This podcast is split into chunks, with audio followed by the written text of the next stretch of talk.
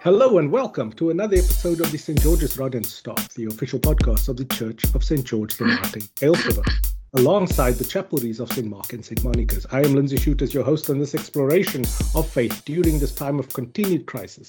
And I'm joined as always by the rector of our parish, the Archdeacon, Rodney Whiteman. How are you doing?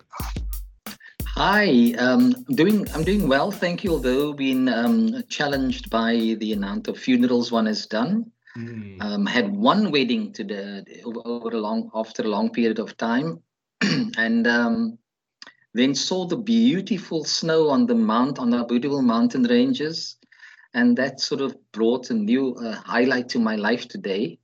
Um, other than that, all the family are doing well. I think my mother and my sister, they are coming out of the isolation periods now. Awesome. and that's been we thank God for that. Um, but yeah, one has been been busy. Um, so if I'm busy, then I'm good. If I'm not too busy, uh, naughtiness can creep in. How are you doing, Lindsay?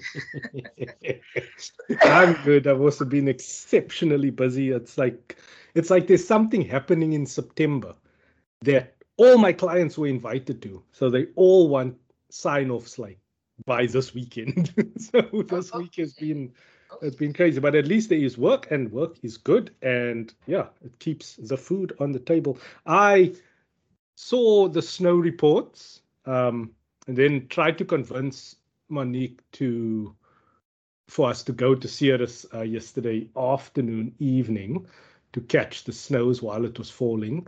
Um, she said no. We went to sh- we went shopping instead. It is the twelfth Sunday after Pentecost. It is the last Sunday of the month of Compassion and Women's Month.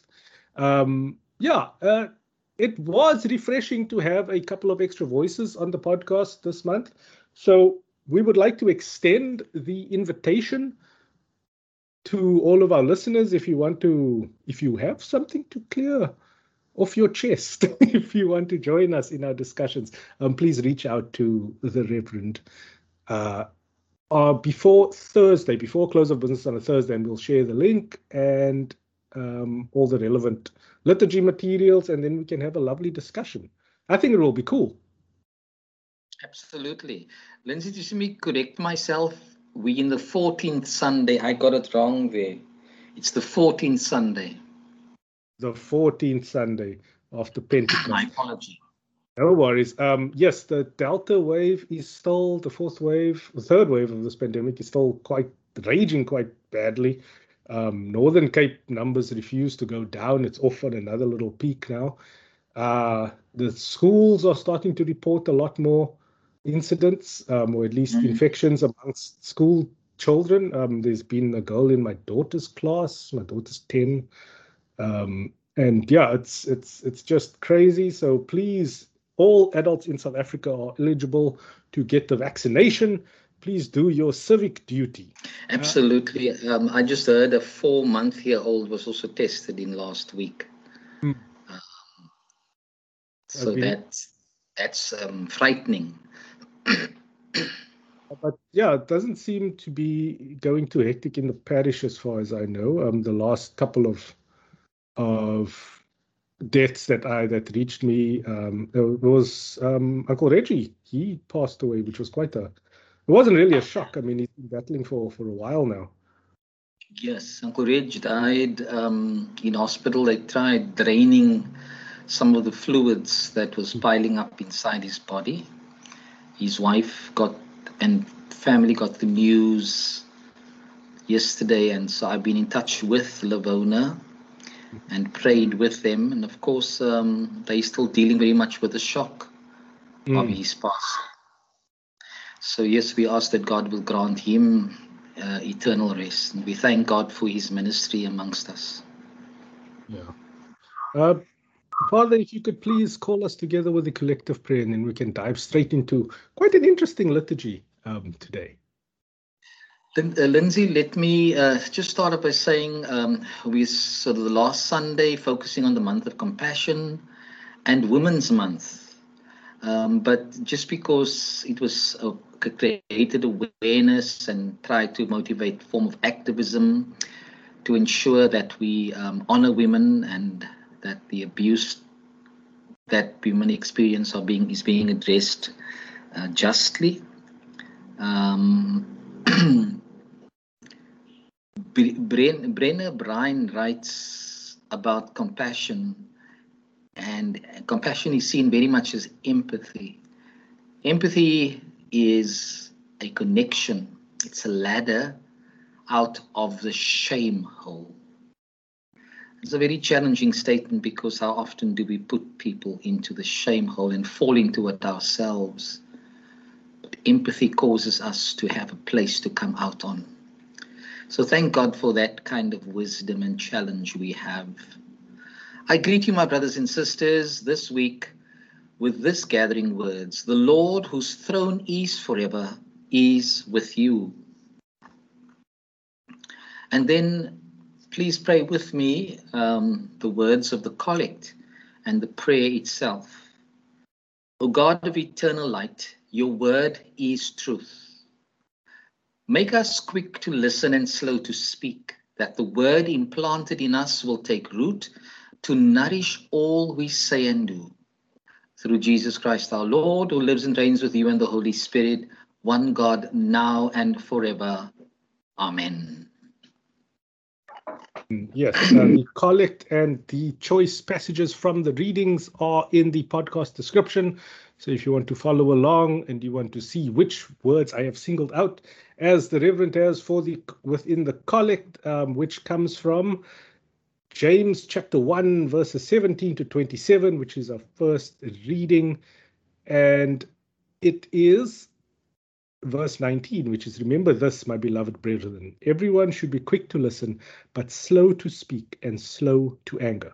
For human anger does not bring about the righteousness of God. Therefore, rid yourself of everything sordid and every wicked excess, and welcome in all humility the word that is implanted in you and is able to save your souls. So, James is writing here in his capacity as a leader of the Church of Jerusalem, and this is before the council. Um, there was quite a few things that was discussed at, at, the council. So he's he's he's offering his commentary from from his perspective, um, kind of shaping the form of Christianity uh, going forward under the apostles. Um, he wasn't part of the twelve, was he? James, the apostle, Yes, he was. But the James, the author of, of this book, was was it the, the same person? It would seem it is, according to some uh, research done. It's also called the Epistle of James the Apostle. And if it was an if he was an apostle, then he must have been a disciple, first-hand disciple of Jesus. Okay. Um, so James and John, remember James and John? Yes, yes, yes, I do remember. But I, I, I yeah, I was it, doing. Isn't, this isn't the James that the James the Apostle is not James that was the first chairperson of the of the of the the church council in Acts. That James is the brother of Jesus. The cousin of Jesus. Brother of Jesus. The brother. Oh, my research. Oh, I then must have I'm not going to lie, I didn't have a lot of time when I was looking over the the reading. Um, so I yeah, I, I, didn't get super deep into it, but yeah, what what came to the fore was his connection to the Church of Jerusalem and then the the council um, that that happened there. But be that as it may, I mean, this is this is quite a it's a foundational passage um, in Christianity where it, it's like espousing the virtues that we should all aspire to. Where I fell short of it today um, because of my frustration with myself um, not reaching like Ceres and then having to like reroute. And then when we came back, I also didn't follow my gut um, to take a different route that would have put us on the other side of the mountain. Um, and maybe didn't have to hike so far.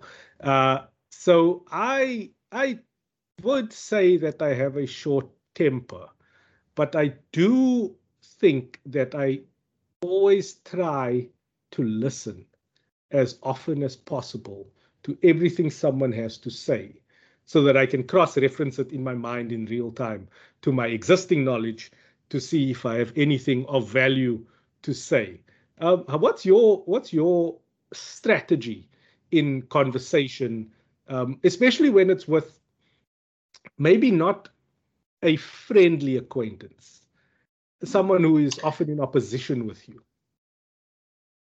When you when you sense a sense of hostility, I think I just want to tap into the listening part first with your own journey this afternoon, where the listening that James is talking about, which is an holistic listening, um, to both what's going on in the inside of ourselves in response to what our eyes see and what our ear hear, and our own inner message, like you wanted to go to this place and you obviously had no clue what you would meet along the way. So the frustration was basically eventually going to be your own frustration because you then have to be your personal judge. I could have left earlier, I could have done this, I could have taken another route, and so on. So um, I think that in order to listen to other people, we really need to listen to what's going on inside of ourselves and make the necessary responses that we can. How do we alter that if we need to alter it?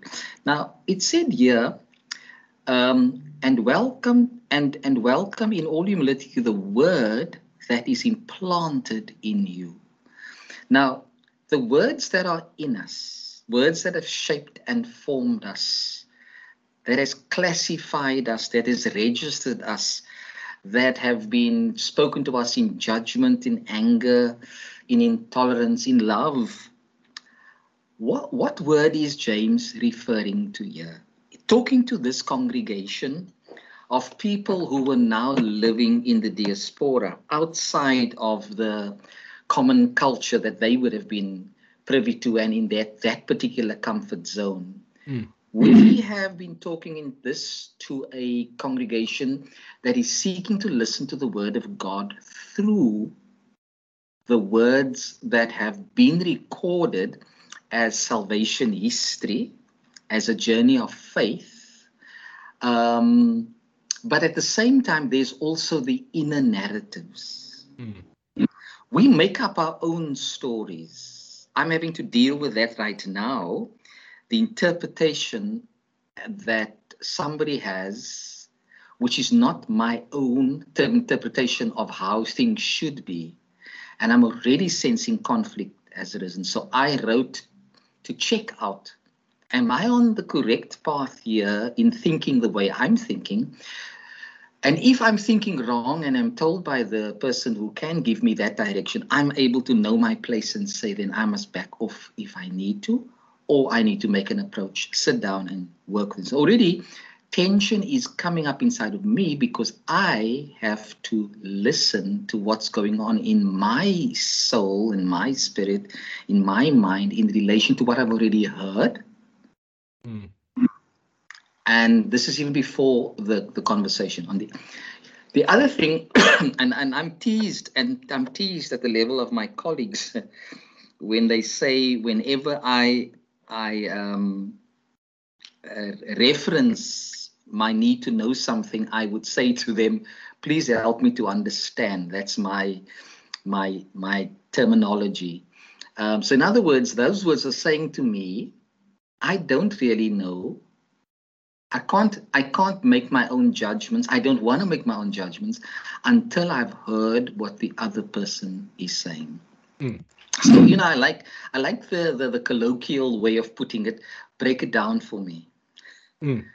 You know, so that so that it gives that person an opportunity to be empowered, to be able to say to me and to put things into perspective, so that I can then say, now I've heard, now I know how to make my response.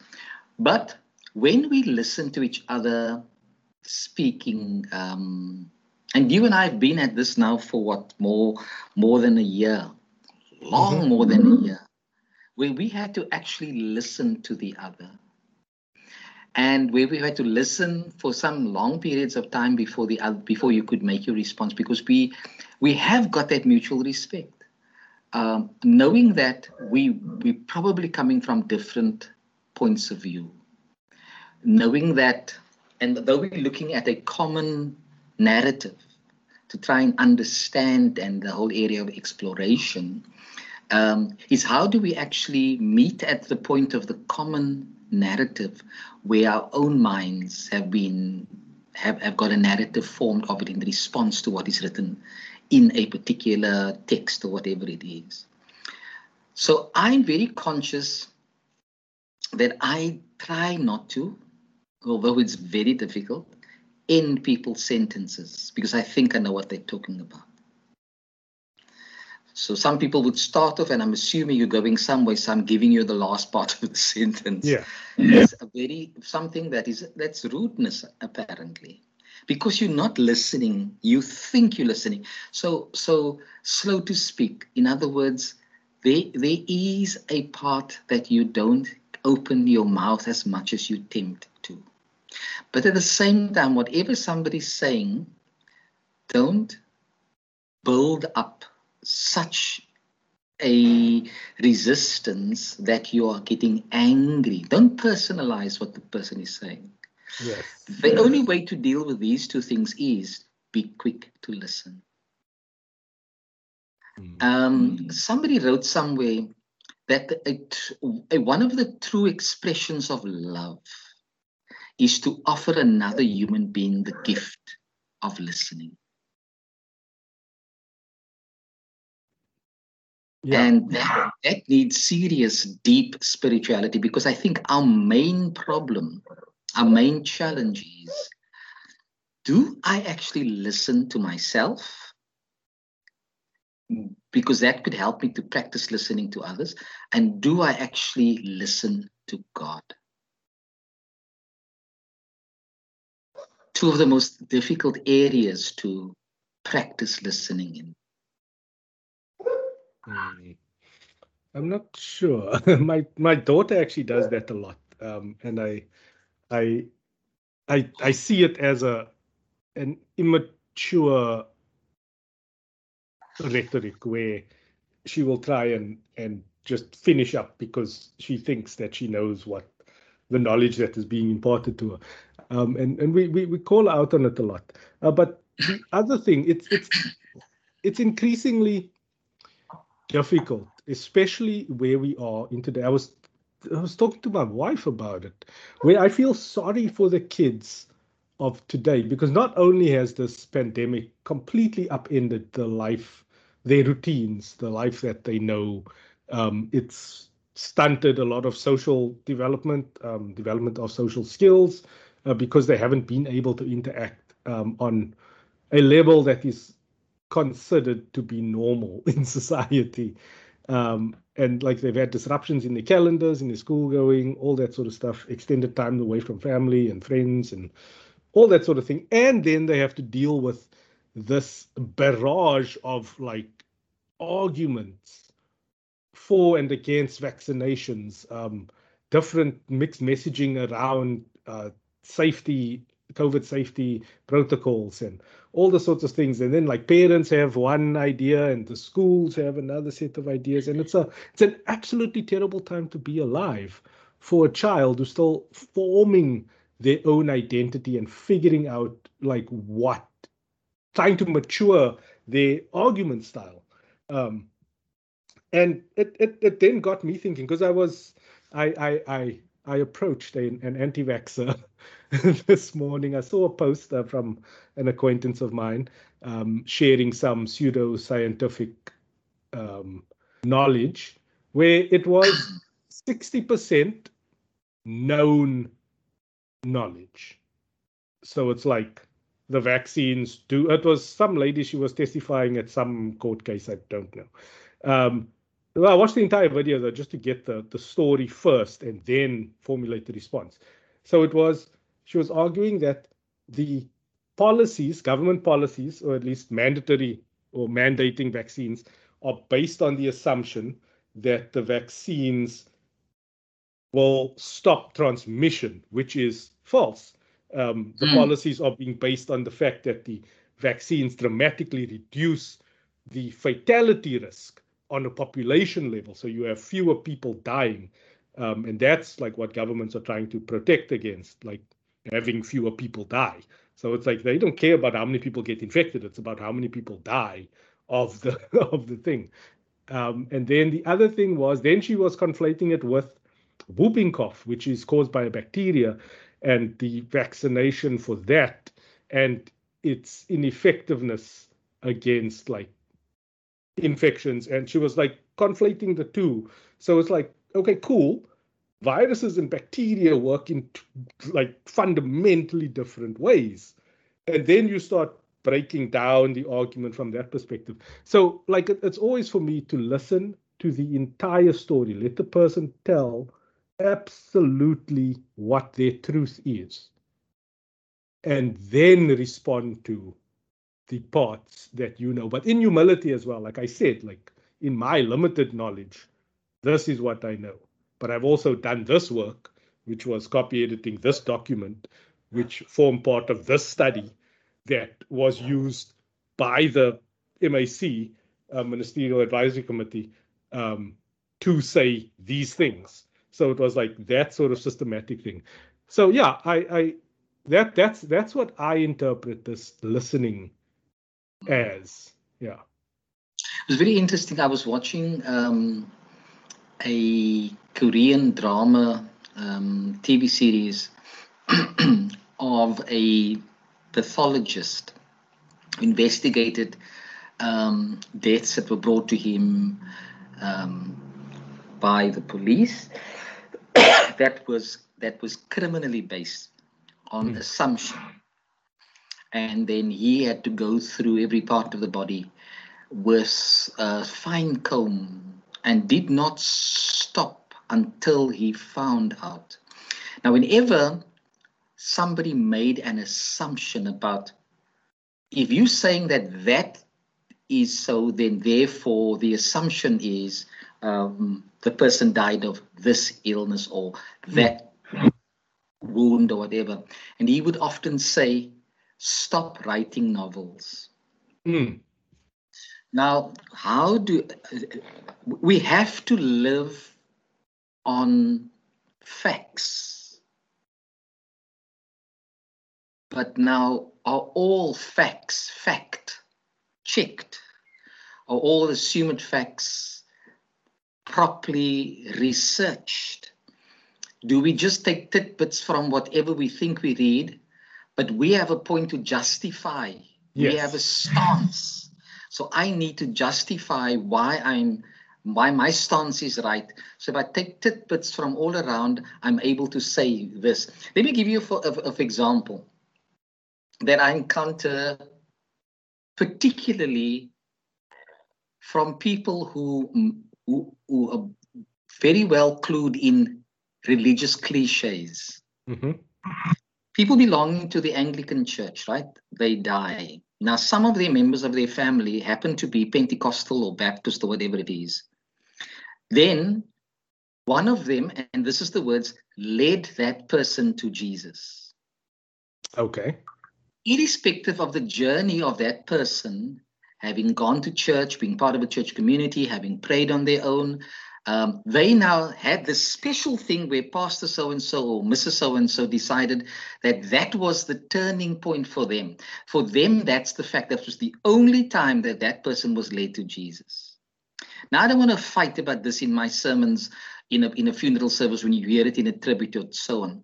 Mm. But I remember battling with it in myself because I want to know is it a fact that my dad, who led me to church to worship God and whose example led me to pray, now needs a pastor to have led him to Jesus as if he was never led to Jesus through the prayers that he prayed, through the Bible that he read, through the worship that he gave. That didn't make him perfect. But why is it only in Pentecostal churches or those churches that believe the way that they lead people to Jesus is the right way, mm. based on. And it angers me because if I say to somebody, Can I pray with you? I am taking, and that person says, Yes, please. I am praying to God in the name of Jesus, in the power of the Spirit. I'm praying, hopefully, leading that person to the grace and mercy of God. But I, I'm acting by faith in that regard.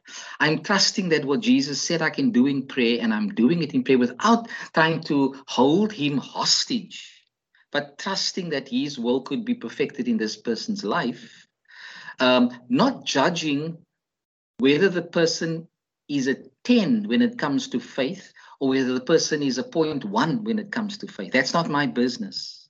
Mm. So mm. now, as a fact, my mother was led to God by Pastor so and so. That's not true. Mm. Your mother was led to God in every other way, but now because they want to claim a, pers- a perspective, a position, they use these kind of narratives, disregarding what God has already been doing in that person's life until that moment. And just because you said a prayer with her, why is your prayer more special than the prayer that I pray? Mm. This was said around my dad's death.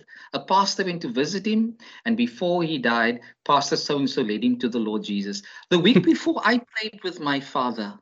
And in that prayer that I prayed with my father, we included the Lord's Prayer, which says, Forgive us this our forgive us our sins as we forgive those who sin against us.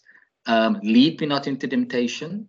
Um, your the kingdom, the power, and the glory, may, may that come over my life and in my context.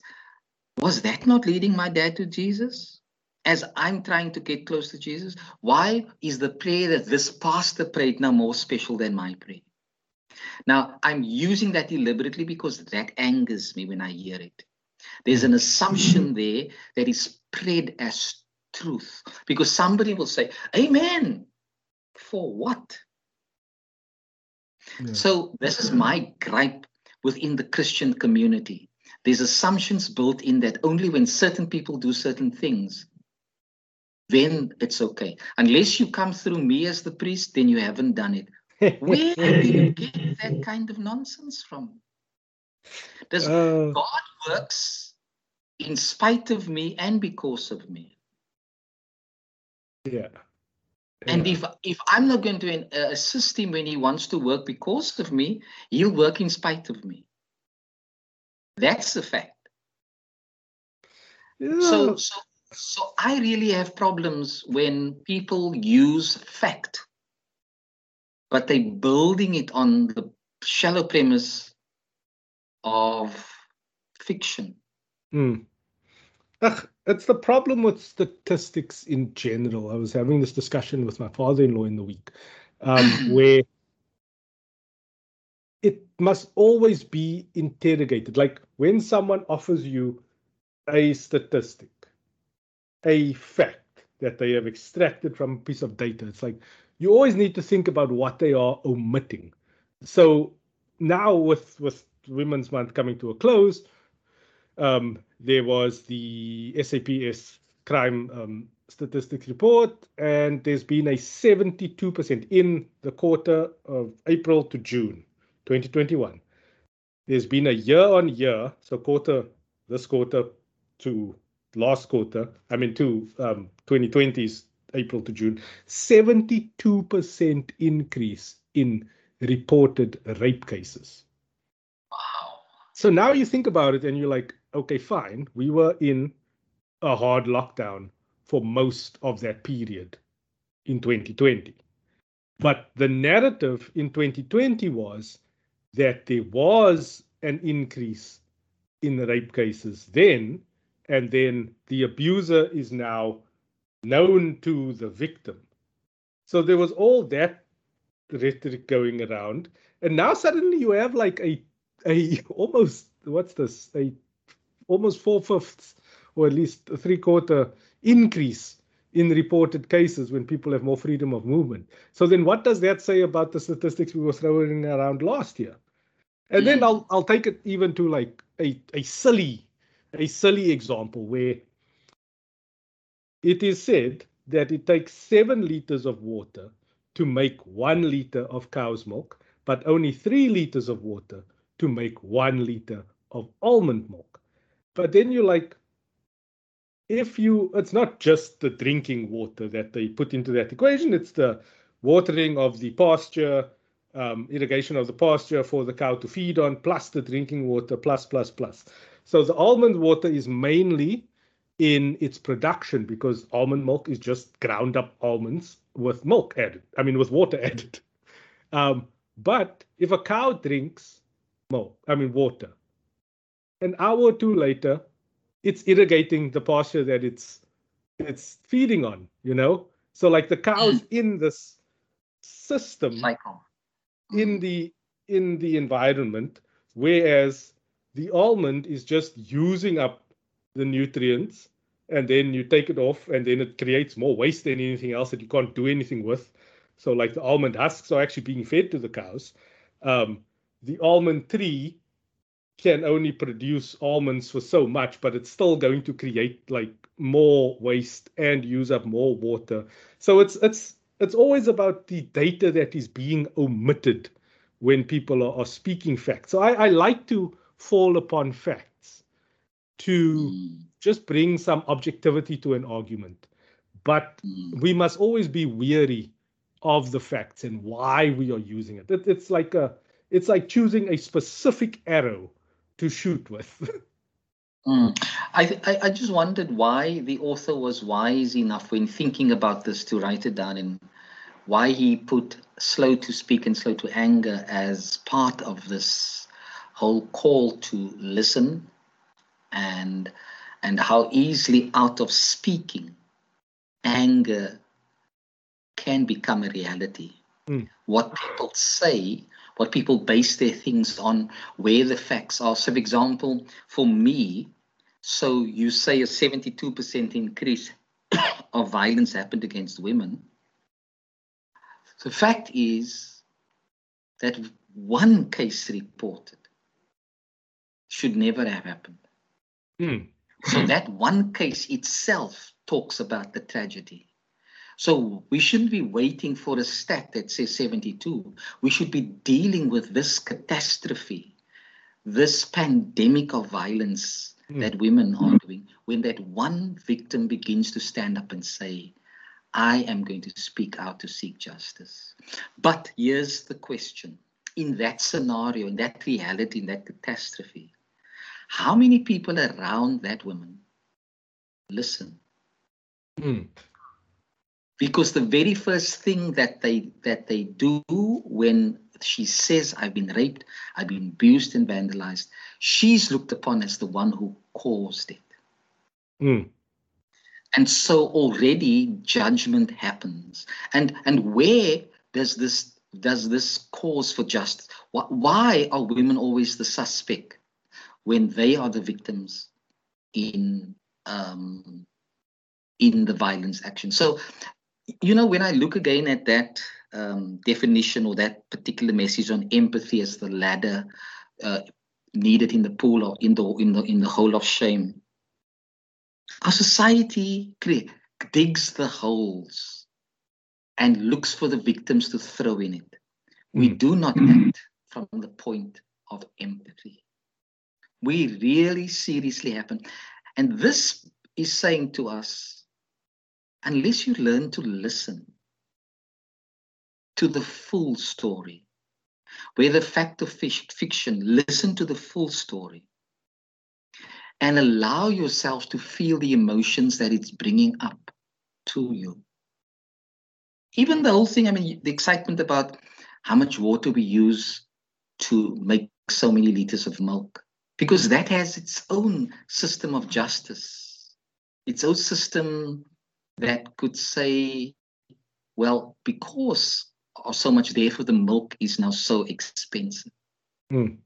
So that means the poorer sector of our society is cut out mm. simply because we have made up a, a set of, of, of, of statistics and we are saying this proves why our price is what it is. Mm.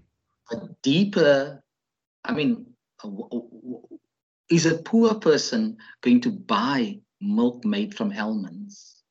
No. do, you, do, you, understand what I mean? So, yeah. so, so my thing is this again here, again, and then the other, the other thing about while this talks to a congregation that seems to have to deal with with spiritual matters alongside all the other matters. How does a hungry person listen?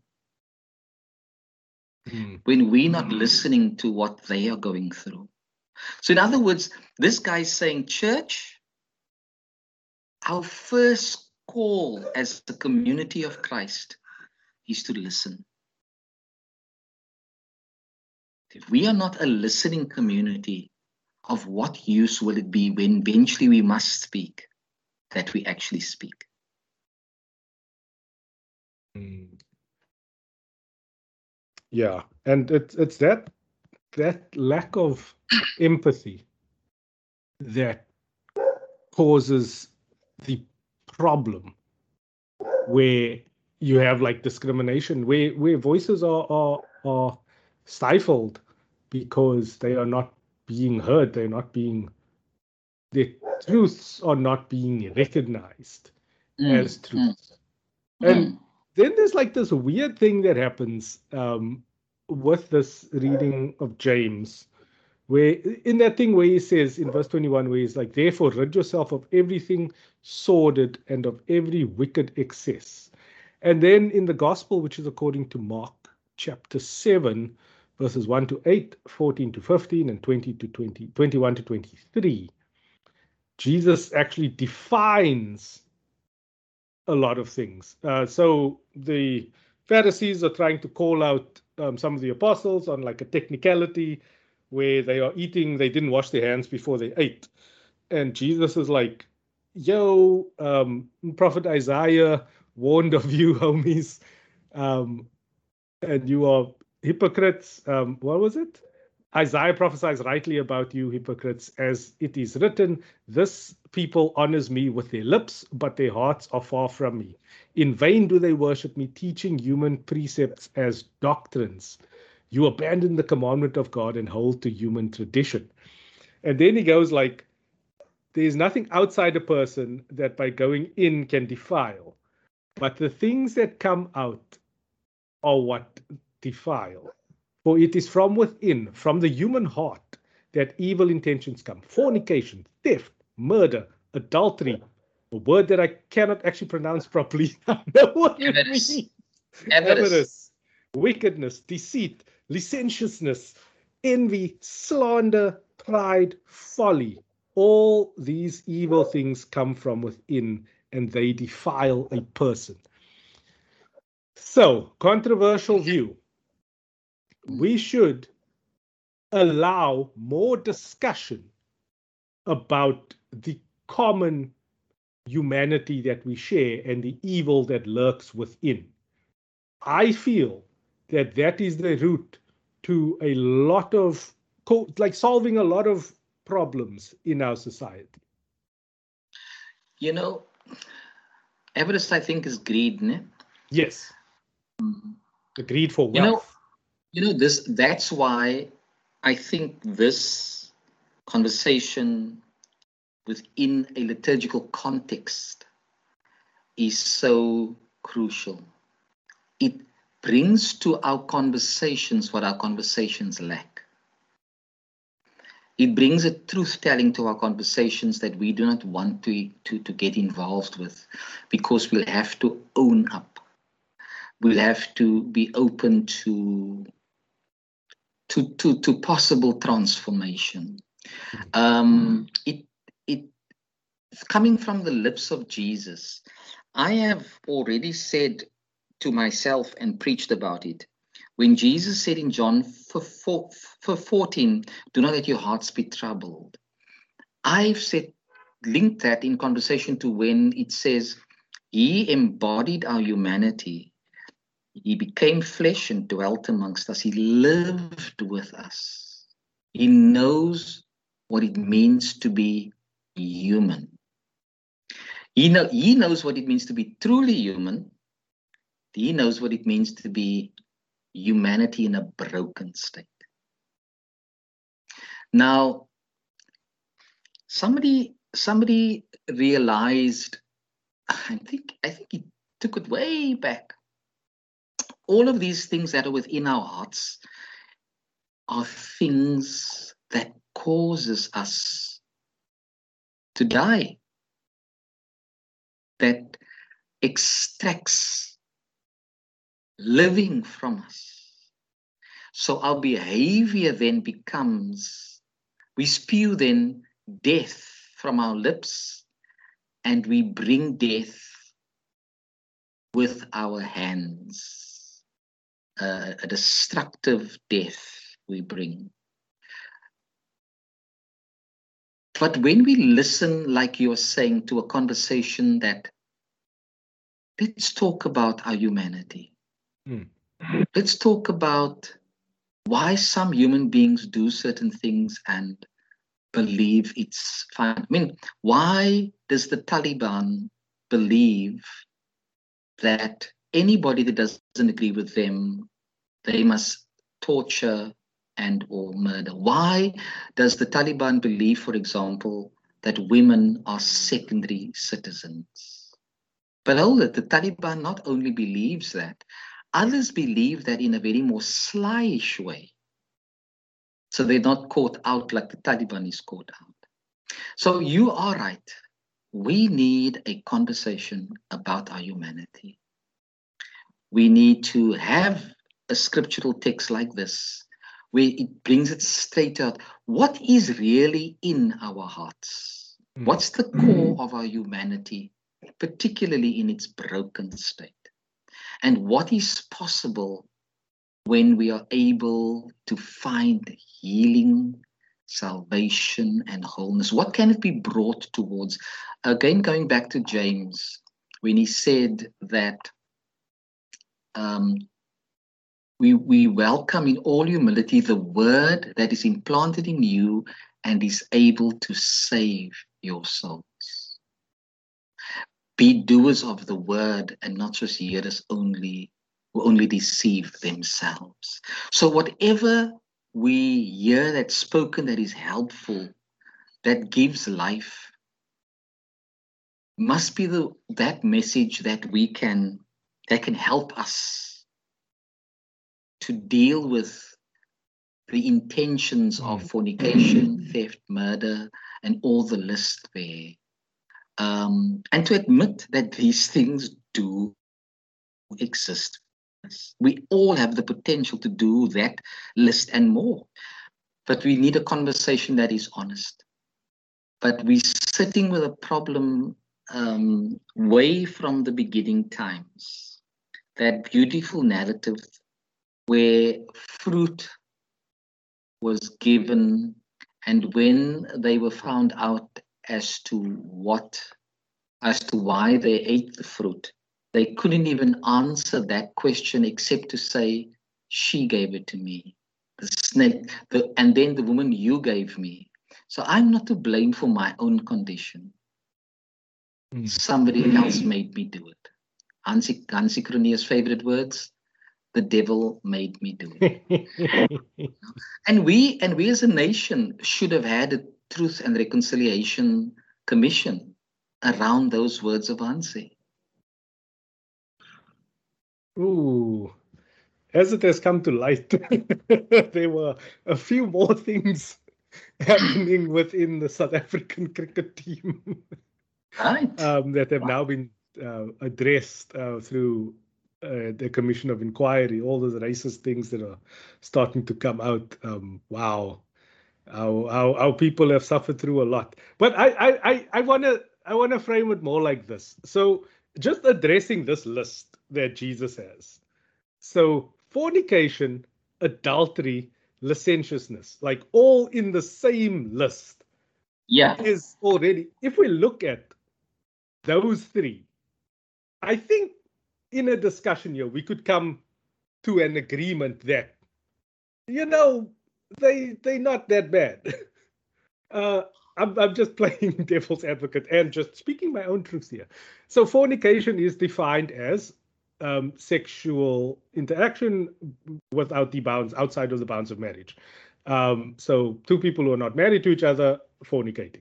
Um, why why are we why are we basing like judgments on um, something that is man-made. Um, like animals don't get married. Like we are the only people who attach something to like that marriage bond. And it was within Christianity that it like gets entrenched like a lot more. And um, in other cultures as well, it's more to protect the feelings of the male, because the man can yeah. have as many women as he wants, but dare he or dare a woman, you know, act on her desires before marriage, then she gets like stoned and stuff. Yeah, yeah. So then that like leads directly into adultery, which is then a further breaking of this rule that we made up for ourselves. Um, and then licentiousness is like, you know, if somebody's gonna have a kink and they find a partner who is totally open to that sort of thing, what happens in the bedroom, you know, stays in the bedroom. So, like, there already you start poking at what Jesus is saying here, and you can already start breaking down. And then I, I think that brings us to a place where we can speak a lot more truthfully about like sharing what is within you that is considered taboo, that is considered wicked, and figuring out that most people are pretty pretty freaky in their own right. Look, I, I uh, because it is it is it has a secretive nature about it. Mm. Uh, nobody's going to just pontificate that you are that I am a fornicator or I'm an adulterer or I'm licentious. Yeah. Um, and because of its its secretive nature, it's already um, beginning to strike a question because you know in your heart that when you do these things in uh, in that kind of way, that it means you know it's not, it's it's it's it's it's it's there's an there's a part of it that's not really um and I don't I don't want to say it's accept acceptable. It's a part of it that you know it's not right because you're hurting. If people know you're doing this openly, you will be hurting people in the process.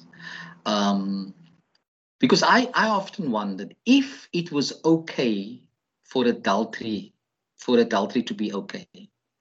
If it's okay that I sleep with one woman tonight and another tomorrow, and another tomorrow, another tomorrow, mm-hmm. um, that that behavior is is you know it's, it ought to just be accepted because i'm just following my human nature why then are people hurt and broken?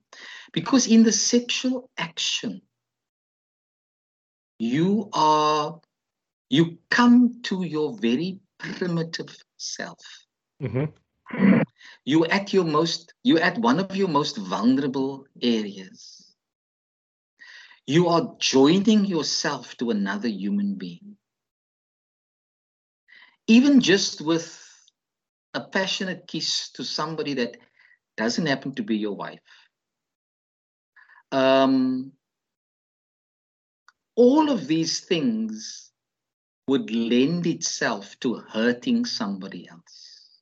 Now, I'm interested in the fact that you said it's all in one sentence. Yes, Jesus is showing just why we have to be careful because this thing is so serious.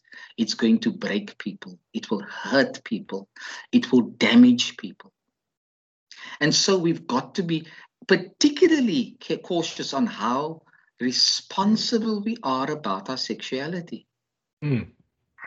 And there's got to be a very serious level of honesty about it.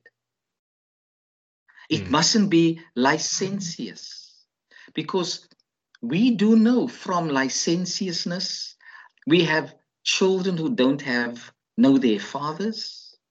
Mm. We have people ending up in the law courts because they can't pay support money to their children and then are found out to have 20, 30, 30 children by five or six different women. What is right about that? And then uh, in the whole cause of, uh, of, of adultery, and this is, we must be very careful that we don't underplay one sin over against another because that's mm. what we do with sexual sins. We tend to make it more horrible than all the other sins. Sin is sin. Mm. But it does the, the, the, we are not we are animals with responsibility we are animals with a conscience we are animals with a, with a kind of a dignity that is almost godlike. We are animals that are called to a lifestyle of integrity. Mm. We are called to the high standard of moral honesty. And if we misuse the power of sex, because it is a power play. Mm. It's a power play all the way. Fornication and adultery and licentiousness is a power play. How is fornication both... if it's two consenting adults who are not married fornicating? Who who does that hurt? Themselves. Ooh. if they consent? If they consent to the act, do they consent to what the act brings about? You're establishing a relationship with this person. Yes. Now, are you willing to build up on that relationship? Are you willing to grow that relationship? Because that person is more than just somebody you're going to have sex with. If all you can see, uh, fornication licentiousness and adultery objectifies a person solely as a sexual being. Yeah, I'd say uh, adultery has a little bit more to it than that. Because, like, for me, sure, it's sure, but, it's, but the other two I, does too. Like, I'm married. I have taken that decision to join my life with another person, and that responsibility is always on me because that's a decision that I took seriously enough to have it inked into law, you know? So then, like, should I break that trust relationship? Should I break that legal contract? Um, that that that is then a crime and it's harmful and it's a whole lot of other things. But I, I've always wondered why we have decided as a species that we should reserve certain acts to only happen within the bounds of that contract. It, it's in the bounds of of of of dignity and integrity. It's in the boundaries of building community. It's it's it's it's in the boundaries of self respect and therefore respect of the other. If I, I'm not an ape that when I see another ape that's female, copulate just there in public for the few seconds and that is it. Because if you look at apes, that's what they do. Mm-hmm. We are human beings. When you think of the act, when you start that thought process, much more responsibility is attached to you if you're going to take it to the next step. Once you get into the act, there are also consequences. Now, are you willing to take that? When you use the word, it's two consenting adults, for me, that camouflages it. Because if you're consenting, you're also willing to be committing. Mm-hmm. I consent only to the act. When the act, act is so much more than just the act itself. It's far more than just reaching climax for two seconds and that's it. You are joining yourself to another human being with dignity and integrity and respect. If you only in the business of fornication and licentiousness, you're objectifying yourself and that person.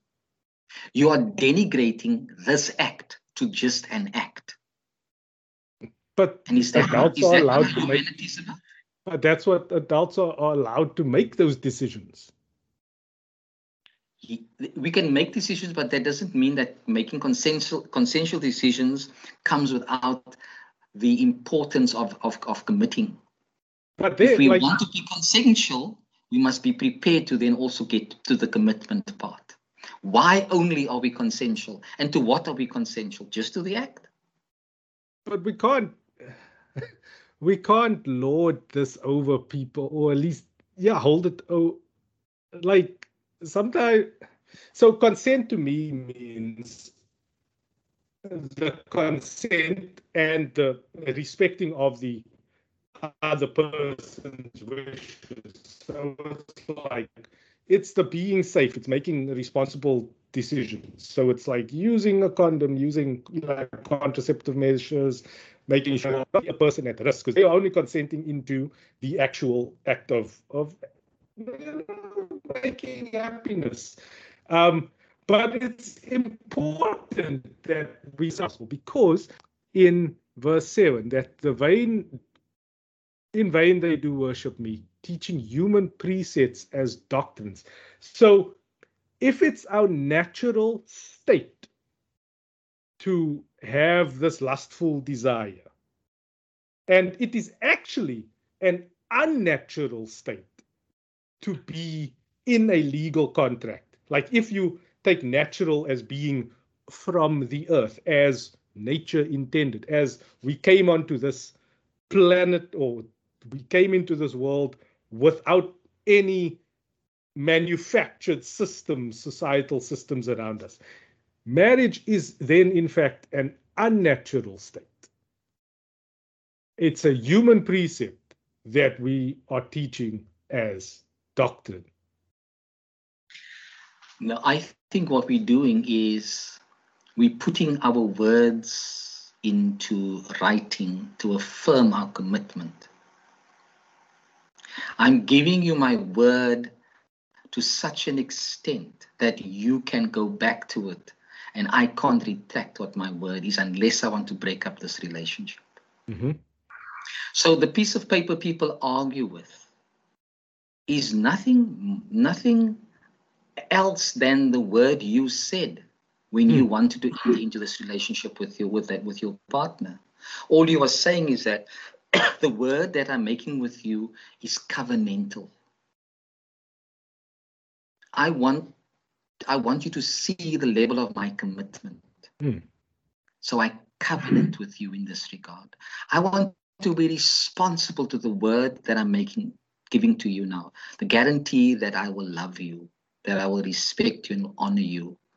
Um, and and the capacity that God has created me with to be able to love one person in that particular kind of way, with respect and honor and, and all of that.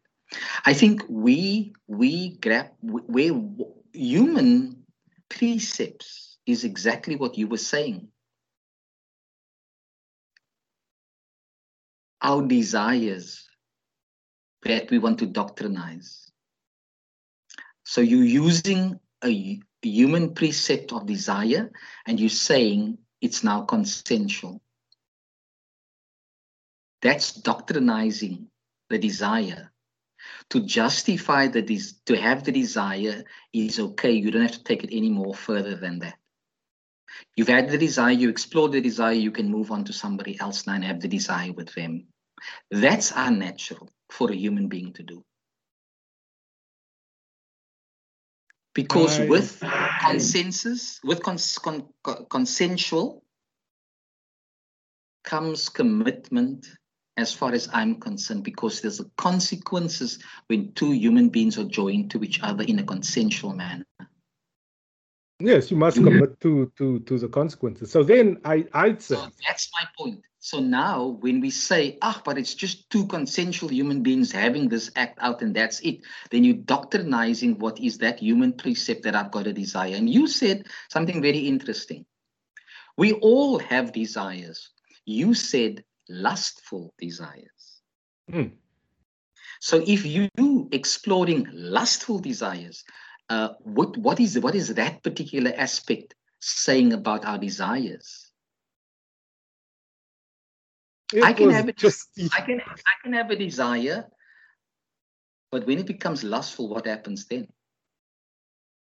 What nature does lust does the desire take on when it becomes lustful? Yeah, that's why I was qualifying because I was speaking about the specific thing. Uh, but if, if if if I can say, uh, if I if I had to edit down the sentence like edited in the past, you could only leave theft, murder, deceit, envy, slander, pride, and folly.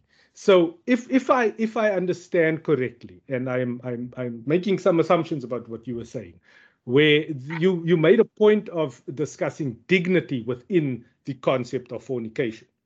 So for me, the only way that a consenting like either of the consenting adults who are engaging in fornication can lose their dignity is if one of the parties slanders the other one out of pride. Um, adultery is a adultery is a a a sin of deceit and envy um, and then all of this is done in folly so i'd i'd i i distill it down to like those things um, without calling out the semantics of you know copulation. So in other words what you're saying is all of these things have a purpose of connection to each other? Uh, yes. And then i think somebody i i i'm, I'm going to say categorically that i think the fornication adultery and licentiousness had was added afterwards i do not believe that someone like Jesus having the knowledge that he has and in keeping with all of the other things that he says and the arguments that he makes throughout what is recorded. Um, I don't think that he would have said that as being the evils from within the human heart.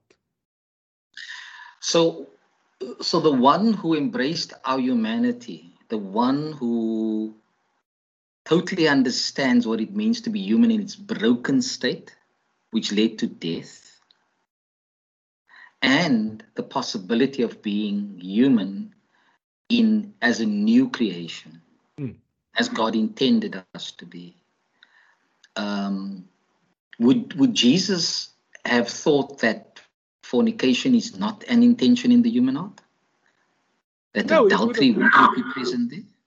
Yes. That we would not want to exploit sexual desires within ourselves? But Jesus was was very economical with these words.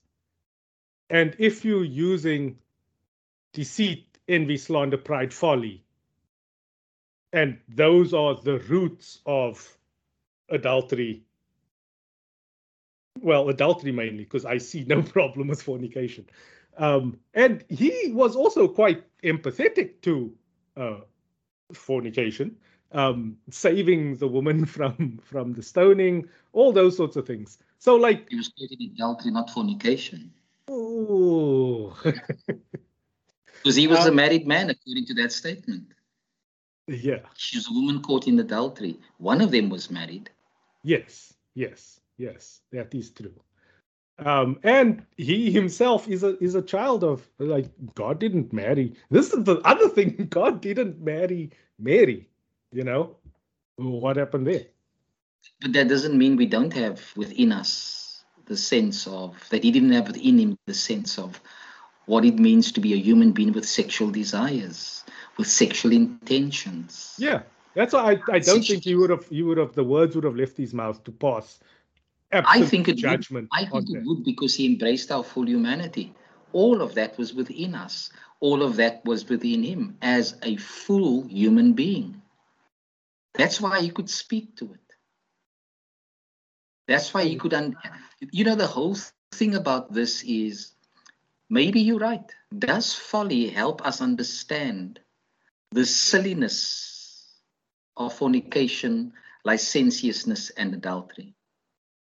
Is adultery, fornication, and licentiousness based on my pride? Is it an expression of my pride? Well, whatever it is, fornication is there, the intention, the possibility to be fornicator, the possibility to be an adultery. I think the, the thing that the Our Father says is classic to this. Lead me not into temptation. So, in other words, within me is the possibility of me exploring temptation when it raises head in front of me. This stares me in the face every day, as it stares every human being in the face. The possibility that I could find another woman attractive And then what am I going to do with that attraction? Am I going to act on it? Will I respect it? Will I thank God that I'm married to an attractive person myself and I've made the commitment and therefore I do not need to be the hunter in this case? Hmm. Um, I I want to just share a story with you when it comes to this. I went to do an internship in America, and one of the areas of consultation that I went into was trying to understand the the, the you know the human sexuality when we when when people have discovered that they are gay or homosexual or lesbian all the words that go with that to try and understand you know is it just black and white where it's mas- uh, heterosexuality and that's it? You know does our words just keep it to that? And so therefore anything outside of heterosexuality is a sin because that's how we've operated for all the time. We we, we never dared to think and wanted to think that being human is a mystery. We really don't know everything about what it means to be human because we don't even know ourselves. We can mm. we learn. St. Paul said, pardon me, in Corinthians, we see in the mirror dimly. Now we only know in part. So to assume we know everything, to see to, to assume we've seen everything is, is an illusion. No, no, it's a delusion. So I had said to one of the guys who asked me, so when I came out of the closet at one of these meetings, trying to understand whether I'm sitting there with my my wedding ring on, and he asked me this question, and I said, "Well, I'm married. I've got two two daughters," uh, but I said to him, somebody gave me a when I went to the shop to buy a meal. Uh, somebody gave me a a, a, a cassette that had a man with abs on it. Mm. And I showed this to one of the guys in that program who was gay, and he got all excited about this man with abs. Mm. And when I raised this with him, he said, "Is the is is the masculine body then so unattractive that you won't find it attractive?" I had to explore very seriously what attraction meant.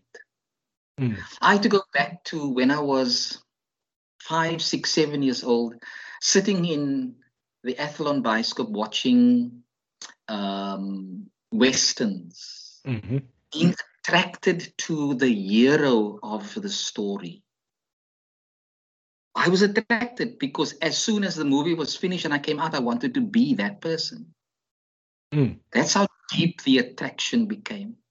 But of course, who teaches us about attraction and what you're supposed to do to do with it? When do you follow attraction? When do you say, I'm mature enough to say no? Mm. And I, re- I had to realize, and I could speak to my wife and my daughters about it. I said, people are attractive for various reasons. Mm. I'm attracted to you, Lindsay, because we get on so well in being different in the way we think, our different perspectives. Uh, we, we're able to talk for more than an hour um, to, to find each other's mind about things. And at the same time, it's stimulating. It, it, it, it helps me to think even deeper. So I'm attracted by the way you think about things, the way that you speak about things. I may not be in agreement with all of them, mm-hmm. but it certainly helps me to think about things deeply and for me to share. So I have to think very clearly about this. So that experience made me understand a little bit that I had to dig deep into myself to find out that human beings are generally attractive. We make eye contact with almost everybody we see or may not see. Mm-hmm.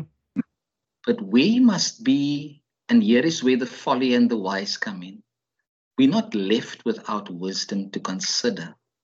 What is this attraction all about, and why am I now so hyped up to want to follow this attraction? And for what reason? So before I get to the stage of fornication or adultery or licentiousness, God has given me a process to think about it before I become consensual or before I begin to say no. This is going to lead to nowhere.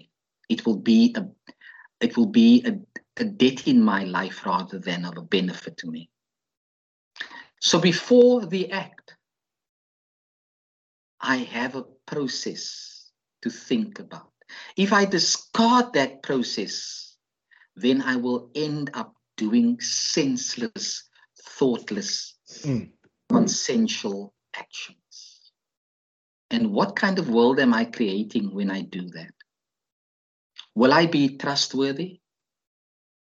Because a person could walk away from a from a fornicating situation and say, if that's what's is if that's what this is all about, then I don't want it. Mm. Somebody can walk away from a licentious situation broken and hurt because all that they thought sex was never really happened. Because there was no wisdom in it. And the same with adultery and all the other stuff that Jesus said about greed, for example. Mm. So, so I don't. I think maybe folly is a very good way to look at this and say, because Jesus knew the whole of the intentions of human that's in the human heart, the potential in the human heart, he could address this. But he said that if the human heart lacks lacked wisdom, it would mm. end up making foolish decisions and caught out in foolish and destructive actions. Mm. Going back, therefore, to James. What is this word that has been implanted in us mm. that is able to save? Because often with fornication, adultery, and licentiousness, we are prompted by words. Mm. We are prompted by others' experience. And we mm. act sometimes on those words because we also long for that experience. Uh, yeah, I'm fully with you. Like I, I, I always say that I don't believe um, that any um, high school sweetheart relationships that then mature into marriage and go on um, have any long-term potential, or at least they are always destined to fail in my mind because what happens when you meet another person that has all of the qualities that you find attractive and that person yeah. finds you attractive as well like yeah. you only learn those things after like once once you learn who you are as an adult first like i i have a specific type that I find attractive. My wife embodies all of that. And I remember my first time that I went to Spain and I saw a country populated with all the grades within the attractive type that I have. And that's when I realized or at least I, I knew before then, but then I realized like attraction is not enough. And it's like love is not enough to like base a marriage on. It's it's all of the other things that you decide to remain committed to. And if I'm I dare say it ministering to younger uh, men because I mean, men, we we are foolish people. We are easily distracted. We are, uh, we lie to ourselves a lot. Uh, we are we are very deceitful to ourselves. Um, and then like, it's always it's always that thing of, if somebody cheats on their girlfriend or their wife or whatever, and they like, oh no, it was just the one moment, and it's like, no, dude. Well, you think that is the last attractive person that's going to find you attractive? Like in your entire life you really think that you know like it's going to happen again and how are you going to approach it then? So it's it's yeah you have to you have to make it more than that. And yeah and, and, and i think i'll close on on that on those words comes down again to what word has been implanted in you What's the narrative that you have on the inside and what is informing that narrative? Because that's what we're speaking to today. We're speaking to the inner narrative around the things that Jesus and John had, and then James had spoken about. Mm. And uh, I believe that Jesus' words, the words of Scripture, is a very powerful and meaningful, necessary source of inner conversation, inner dialogue mm. to it because we act on the inner words and inner messages that we formulated in there. And sometimes those inner messages are not based on wisdom, but on folly, misinformation, and lies, mm. denialisms. And so we act out and see that it ends up with that um, sticker on it. So thank you, Lindsay, for for for this conversation. I hope that people found it very helpful, um, and and to really buy buy into it to to the invitation that Lindsay sent. Come and speak about it. Maybe Lindsay and I got it totally wrong. Your mm-hmm. voice is then needed on this um, exploration of faith, and I value you daring to come and share with us because we're placing ourselves at risk, Lindsay and I. We're making ourselves vulnerable uh, in this process, but we're doing it so that we can create a platform of conversation around the exploration of faith. Yeah, I, um, I, think it's quite funny. I think it's quite funny that we've we've managed to make the last um, show for for Women's Month all about um, the male perspective. Are you telling me? but thank you, Father. This this has been quite stimulating, and if you could please extract a few brief um, points of reflection from the prayers of the church. Thank you. This has been wonderful. So, Lord, it is very interesting that we call out to you as the God of purity in our prayers this week. O God of purity, we ask you to look into the depths of all hearts and even remove from our church any form of corruption of evil intent. As we honor your name so we may as so we may pray live to, to your praise. God of purity when we look into our politics we see how corruption and greed and ego controls it we pray that you may work so that our nations are kept from oppression and violence, and that nothing take precedence over respect of life. God of purity, you see our desires and emotional blindness. Keep us from covetousness and deception. May fidelity and self restraint be treasured and prevail. God of purity, you see the pains of the world, whether public or secret.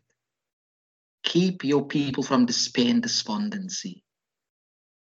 May all who call on you know the consolation of your love. And so we call on you as we struggle through the, the realities of COVID and its devastating impact on individuals' lives and on family life and community and the world. So we call on you, author of life, savior of the nations. COVID is very humbling, but your grace is sufficient. There are many deaths and we mourn them.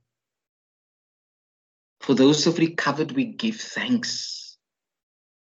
For the tremendous compassionate care in hospitals and homes, we applaud. For the blessing of vaccines, we are grateful for the spirit of compliancy, we pray for the common good. We plead.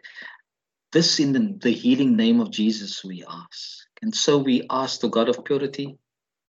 You see the sorrow and distress of all who grieve. This moment, Lord, many are grieving. Please keep hold of your beloved at the hour of our death we think of Mary Smith and Wilfred Taylor and Reggie, who died this past week, and others. May we rise with you in glory. We ask that you may teach us how to live the virtues of the Christian life and to manifest them in new ways in our contemporary society. And for the schools, Lord, which we have spoken about earlier, the infections, the COVID infections, we pray that you may protect our students and, and our learners and staff from the COVID virus, from violence and bullying, and help all to grow in knowledge and self awareness. Lord, bless those who will be celebrating their birthdays and wedding anniversaries this week with your blessings of love and grace and protection and joy. We also pray into the context, Lord, of gender based violence. Lord, in Christ, you call us to, to be your love Yet amongst us are the wounded of violence as well as the offenders. Please refresh the injured with your love for healing and bring the offended to senses, repentance, and restorative justice. And then, as our democracy and constitution is being challenged, you are our liberator. Listen to your children the children of this nation who sacrificed so much to achieve with your help our democracy and constitution. How pleased that we may protect them. You may protect them from the for the benefit of unity, equity, justice, and peace, and for the good of all. And so, friends, in conclusion of this podcast and platform for worship, we announce God's blessings for over you Go out and be doers of the word. Cleanse your hearts of all pollution. Be quick to listen and learn. Welcome the word that God implants in you and bring it to birth in acts of righteousness and compassion. And may God pour grace upon you and bless you forever. May Christ Jesus reveal to you the truth of God's ways, and may the Holy Spirit fill your life with passion and love. Amazingly, we will end our worship tomorrow on this beautiful hymn, and you can go and look up the words Stand Up. Stand Up for Jesus. Lindsay, thank you very much. Thank you all for tuning in. Love from all of us. Keep safe.